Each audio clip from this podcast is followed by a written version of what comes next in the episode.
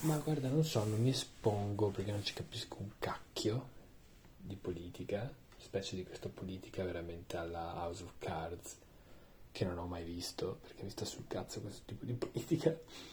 Eh, però rimane il fatto, comunque, comunque vada, non so, rimane il fatto che l'espressione capolavoro politico, detta con supponenza e arroganza da renziano, rimarrà, credo nel mio vocabolario quantomeno, ma credo anche, cioè tu parcheggi l'auto male, ammacchi tutto, distruggi, butti giù un palo e lasci un bigliettino con scritto capolavoro politico.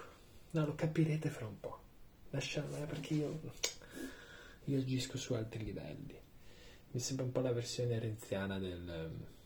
renziana, comunque italiana del dei, dei, dei 3D chess, dello scacchi a, fre- a 3D, a tre dimensioni che, eh, di, di, di, Trump. Trump si diceva no, lui sta giocando a un altro livello. Ogni sua cappella in realtà è una cosa geniale perché sta giocando a scacchi turbodimensionali, cosa che poi si è rivelata essere non del tutto vera.